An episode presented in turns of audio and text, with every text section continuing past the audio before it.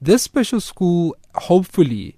uh, will not follow the American route where they have these special schools for aggressive kids, which most of them do end up becoming hardcore criminals because these schools are catered for young people who are aggressive. In fact, in New Orleans, they have a, a, a, pro, a program that, which they call Prison Pipeline Program, whereby kids that go to to, to specific schools which uh, with with with uh, behavioral problems